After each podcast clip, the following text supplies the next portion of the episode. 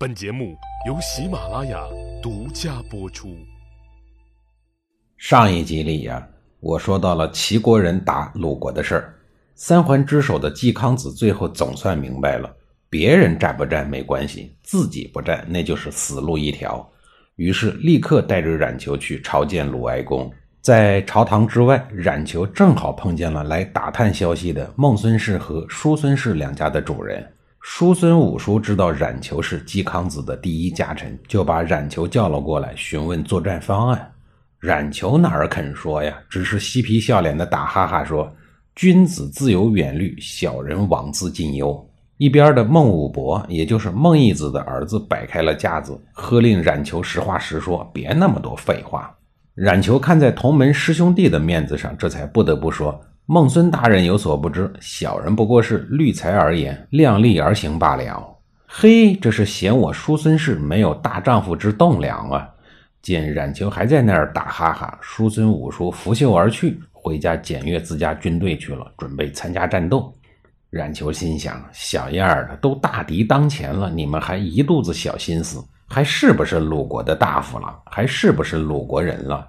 冉求本来就一肚子火，面对这帮子尸位素餐之人，心里头是一点面子都不肯给。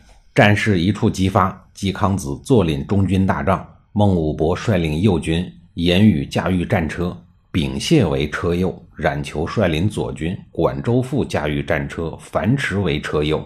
阵仗就这么计划好了。嵇康子有些担心地问冉求说：“樊迟这小子太年轻了，他能行吗？”冉求胸有成竹地说。樊迟也曾经和我一起跟着孔子左右，有令必行，大人不必忧虑。嵇康子带着甲士七千，浩浩荡荡地出发了。冉求又多带了五成的三百人。这帮人虽然一没有车，二没有马，但好歹呢，给每个人配了一只长矛，倒也显得意气风发，凛然无惧。剩下的那些老幼弱残留在城内，两股大军就这样驻扎于鱼门之外。到了第五天。不积极参战的孟武伯所率领的右军也缓缓地开了过来。孟武伯任命自家兄弟，也就是孟之策为先锋，准备迎敌。这个时候，齐军已经出动了，自冀区攻了过来。鲁国左右两军同时迎战，不料孟之策的右军一触即溃，众将士纷纷的回逃。孟之策带着军队且战且退，直至全军安全地返回了城内。孟之策最后一个才入城。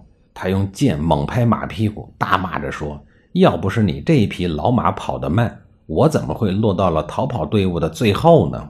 您听一听啊，这孟之策居功而不自傲的德行，深得孔门弟子的推崇，把他给记载到了《论语》当中。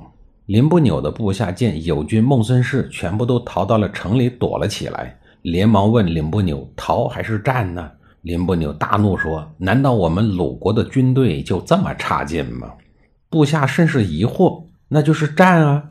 林不牛眼看敌众我寡，仰天长叹说：“我们战得过吗？”于是全军出击，于是全军阵亡。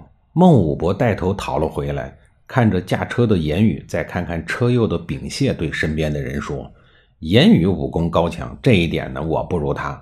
但秉谢这个人呢，是个胆小怕事的主。他刚刚狂喊救命而逃跑，但凭这一点呀，他就不如我喽。”我虽然不敢应战，但我至少没有喊出声来呀！您听一听啊，这不要脸的主帅，世界上并不少见，而像孟武伯这么不要脸的，还真是少见。带头逃跑，还洋洋自得于没有大声呼喊救命。假如脸皮也能够用来战斗，齐国的军队必败无疑。孟孙氏、叔孙氏这两家的部队完蛋了，剩下的季孙氏这边怎么样呢？整体来说呀，还是不错的。先说冉求这边，冉求带领的左军来到了一条壕沟面前，停了下来。樊迟报告说，众将士都有奋勇杀敌之志，只是担心主帅没有决一死战的决心，请主帅下令坚定军心。冉求连下三道军令，命令部队过沟，主动迎战。全军立刻上下一心，如猛虎下了山，蛟龙入了海。像一把蝎子一样狠狠地插入了齐军的内部，左冲右突，砍头就跟切菜一样，如入无人之境。齐国军队哪儿见过如此的虎狼之众啊？很快就被冲散了队形，再也聚拢不起来，四散的溃逃。战后清点，冉求竟然以步军之师砍掉了齐国甲士八十多个人头，齐国的军队死伤无数。当天夜里，探子来报说齐军已退。虽然在这场战争中，鲁国的右军被打败了，但冉求率领的左军还是打败了齐国人。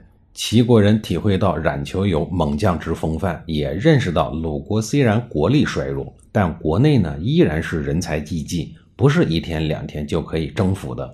随后，齐国的大军撤离了鲁国。冉求见齐国人要撤退，心中大喜，急忙请令说要求乘胜追击。可是季康子却生怕损了自家的实力，坚持自首，不允许出击。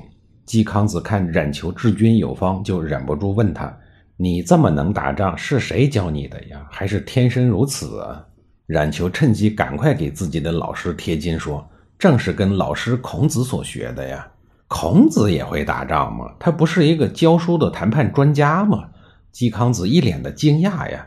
他对孔子的印象还停留在十几年前的甲骨会盟上，以一己之力把想搞事情的齐景公怼得一愣一愣的经典故事。冉求说：“是啊。”季康子迫切地说道：“那还不赶紧把他请回来？”此时此刻的孔子，面对争权夺利、尔虞我诈的魏国政府，已经失望透顶。他断绝了在魏国走仕途的想法。面对魏国朝堂伸出的橄榄枝，他说出了那句流传至今的经典名言：“鸟能择木，木岂能择鸟乎？”孔子毅然决然地准备离开魏国，继续流浪。就在这个时候啊，季康子的使者赶到了魏国。那么，孔子会回去吗？能回到自己的父母之邦，再次走上仕途吗？下一集里呀，我再给您详细的讲述。